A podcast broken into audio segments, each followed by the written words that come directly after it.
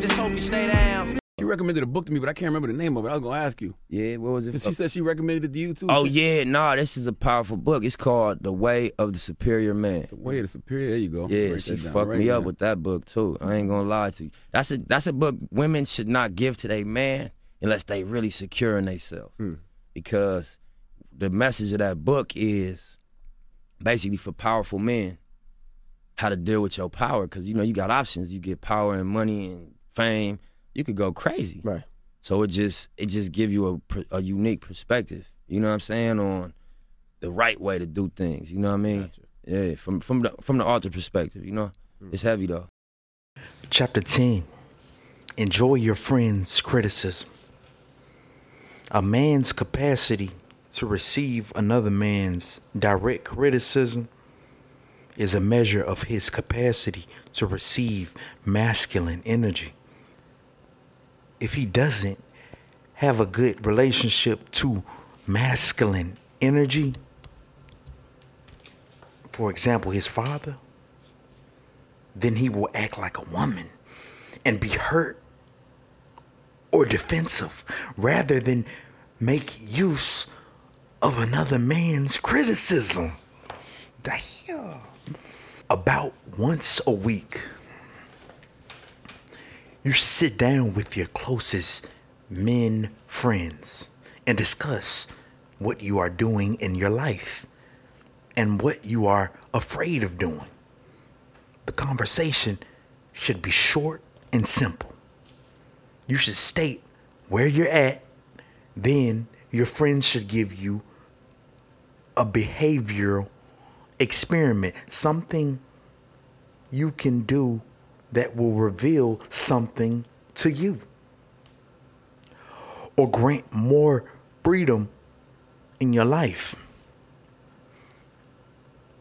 I want to have an affair with Denise, but I don't want to hurt my wife. I'm afraid of her finding out, you might say. You've been talking about Denise now for six months. Damn. You are wasting your life energy on this fantasy.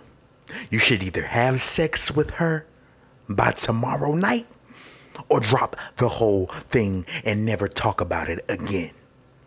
Your friends might say, challenging your hesitation and mediocrity.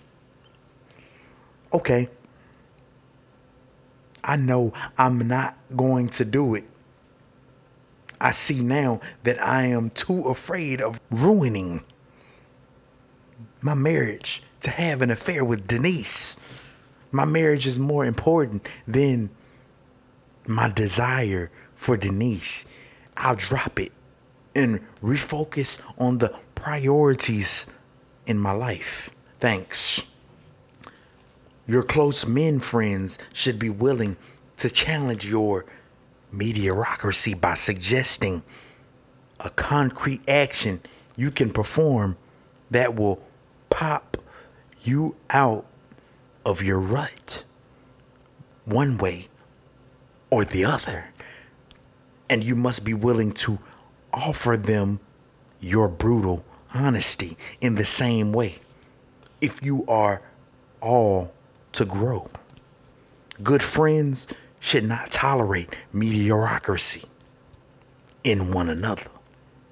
If you are at your edge, your men friends should respect that, but not letting you off the hook.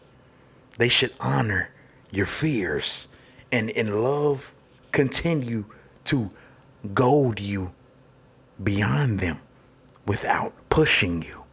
If you merely want support from your men friends without challenge, it bespeaks an unresolved issue you may have with your father, whether he's dead or alive. The father force is the force of loving challenge and guidance. Without this masculine force in your life, your direction becomes unchecked and you are liable to meander in the mush of your own ambiguity and indecision. Your close men friends can provide the stark light of love, uncompromised by a fearful Mr. Nice Act, by which you can see the direction you really want to go. Choose men friends who themselves are living at their edge, facing their fears and living just beyond them. Men of this kind can love you without protecting you from the necessary confrontation with reality that your life involves. You should be able to trust these friends will t- you should be able to trust that these friends will tell you about your life as they see it. Offer you a specific action which will shed light on your own position and give you the support necessary to live in the freedom just beyond your edge, which is not always or even usually comfortable.